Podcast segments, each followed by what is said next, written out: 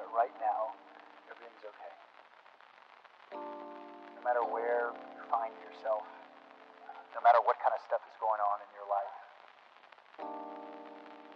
underneath it all, everything's actually all right. You're okay. You have more power than you might be giving yourself credit for. If you have something that's going on in your life right now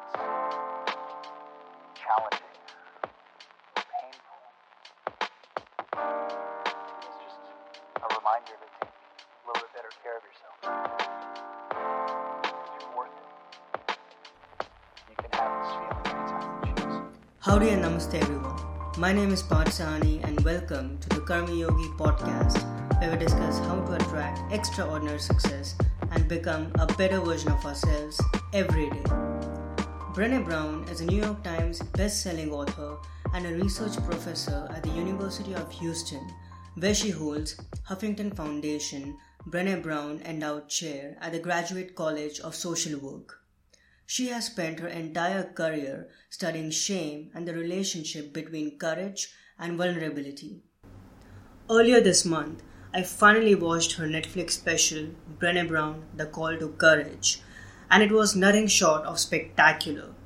In her talk, both humorous and insightful, she beautifully highlights what it takes to choose courage over comfort in this day and age of fear and uncertainty.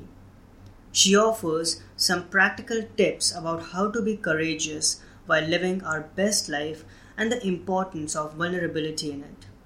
She points out the key to wholehearted living is vulnerability. You measure courage by how vulnerable you are. There are some brilliant takeaways from this special, and I would love to share a few of them so that it helps you answer the call to courage in your life as well. The first important takeaway is we need to be conscious about who we accept feedback from. During the special, Brené Brown revisits her popular and highly loved 2010 TEDx Houston talk, The Power of Vulnerability, that delved into the connection between courage and vulnerability. As the talk started amassing millions of views online in a record time, her husband warned her not to read any comments. She calmly waited for her husband to leave the house and then instantly logged into the computer and started going through them. It turns out that there were several hurtful comments about her appearance and wait waiting for her and as she read them they got into her they got her into a downward spiral. She reveals you can study shame but you are never prepared for the terrible stuff online. It's the cesspool of humanity. To feel better and distract herself from these comments, Brown jokes that she'd grabbed some peanut butter and started binge watching Downton Abbey. She just wanted to numb herself for a while to get past these comments, like we all do when we get stuck in a negative feedback loop.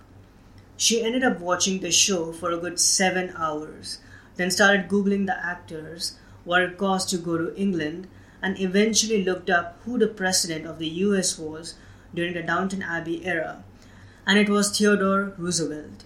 She clicked on a link of one of his speeches, and it brought her to his following 1910 quote It is not the critic who counts, not the man who points out how the strong man stumbles, or where the doer of deeds could have done them better. The credit belongs to the man who's actually in the arena, whose face is marred by dust and sweat and blood, who strives valiantly, who errs, who comes short again and again, who at the best knows in the end the triumph of high achievement, and who at the worst, if he fails, at least fails while daring greatly. As she read the quote, Brown had a eureka moment. She says, There is my life before that quote and my life after that quote. Brown understood what it meant to quote unquote be in the arena and the importance of vulnerability in fighting the good fight. She shares vulnerability is not about losing, it is about showing up when you can't control the outcome. She further explains that as humans, we are hardwired to care what other people think, but we need to keep this behavior in check and be intentional about who we accept feedback from. After reading the previously mentioned quote by Roosevelt, at that moment, Brown arrived at a conclusion. If you're not in the arena, getting your ass kicked and rejected, I'm not interested in your feedback about my work. She made a commitment to herself to only seek and value feedback from people who love her but are honest with her. She recommends only paying attention to the opinions of the people who love us not in spite of our imperfection and vulnerability, but because of it. The second important takeaway is many of us have zero idea of what vulnerability exactly means. During the special, Brown points out the following six misconceptions about vulnerability that she often hears from her subjects and from the people that she meets. Number one, vulnerability is weakness. She clarifies that vulnerability is not weakness, it's courage. Vulnerability and courage are not two opposite ends of the spectrum. In fact, they are hugely interlinked. She explains Give me a single example of courage in your life or that you have noticed in someone else's that did not require uncertainty, risk, or emotional exposure. Here's the rub be brave, but never put yourself out there. We have got to dispel the myth. Number two, I don't do vulnerability. We can't dismiss the fact that we all have been vulnerable at some point in our life. Being vulnerable is not an option, it's a necessity for us humans. Brown says you only have two options you do vulnerability knowingly, or vulnerability does you. People are taking their pain and they're working it out on other people. And when you don't acknowledge your vulnerability, you work your shit out on other people. Number three, I can do it alone. If you are doing vulnerability alone, it's no longer vulnerability. Brown informs the audience that we can do vulnerability all by ourselves and explains we are neurologically hardwired for connection with other people. In the absence of connection, love, and belonging, there is always suffering. Number four, you can engineer the uncertainty and discomfort out of vulnerability. Brown jokes about engineers from the tech giants of Silicon Valley telling her that they are designing apps that show people the right time to be vulnerable with others and remarks on the futility of these attempts. According to her, there is no secret algorithm or magic bullet that can help us eliminate the uncomfortable parts of being vulnerable. She points out the minute it becomes comfortable, it's no longer vulnerability. Number 5. Trust comes before vulnerability. Vulnerability and trust build on each other to form meaningful relationships, and even if there's little to no trust established, established, we can still let our guard down and become vulnerable with someone. Brown says it's a slow stacking over time of vulnerability and trust. We start with little things and we build over time. You share with people who have earned the right to hear your story. Your story is a privilege to hear. Number six, vulnerability is disclosure. Vulnerability is not about what kind of details you share with people, whether in person or on social media, but it's about how brave you need to be in order to share those details. Here's an elementary insight that Brown shares. There's no vulnerability without boundaries. She points out, you don't measure vulnerability by the amount of disclosure. You measure it by the amount of courage to show up and be seen when you can control the outcome. The third important takeaway from Brené Brown's Netflix special is sometimes winning is doing the really brave thing. Towards the end of the talk, Brown shares a story about her daughter who had joined a year round swim team. Her coach assigned her to the 100 breaststroke, which is a challenging race, and her daughter was not ready for it. She was still trying to perfect it as it was not her strongest stroke. Both Brown and her daughter knew she had zero chance of winning this race.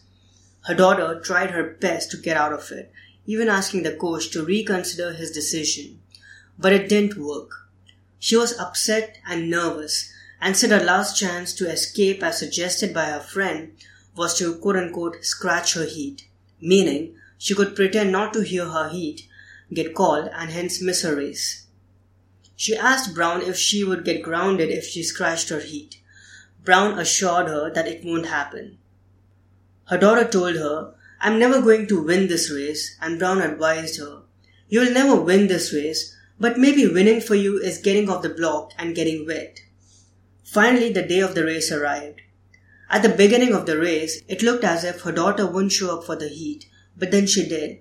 It was not pleasant by any means. She was so far behind that everyone else had come out of the pool and the next heat was lined up on the block to start, while she was still struggling to complete her lap. As she came out of the pool, naturally she was devastated, embarrassed, and exhausted, but when she reunited with her parents, with tears in her eyes, she told them, That sucked, but I was brave and I won. Brown then points out a, few, a key message from the story. Vulnerability is hard and it's scary and it feels dangerous, but it's not as hard or scary or dangerous as getting to the end of our lives and having to ask ourselves, what if I would have shown up? What if I would have said, I love you? What if I would have come off the blocks? Show up, be seen, answer the call to courage and come off the blocks because you're worth it. You're worth being brave. Now it's time for the gratitude attitude segment. Along with this Netflix special, I'm immensely grateful for Brené Brown's work overall. She is a leading voice in the world today for conversations regarding shame and vulnerability. If you haven't watched already, I highly suggest you watch her TED Talk, The Power of Vulnerability. Brené Brown is one of the most authentic and kind-hearted human beings you'll ever come across. I'll share the link for her TED Talk in the show notes. Along with that, I'll also include links to her Netflix special, her website, her books Daring Greatly and Dare to Lead, and one of our interviews with Marie Forleo, which is simply amazing and has some brilliant insights, all for your reference and exploration. Enjoy and get your consciousness to the next level. With regard to my creative journey, I'm excited to announce that my new ebook in the Meditations for the Learning Mind book series is released and is available everywhere where great books are sold. The subject of this book is minimalism.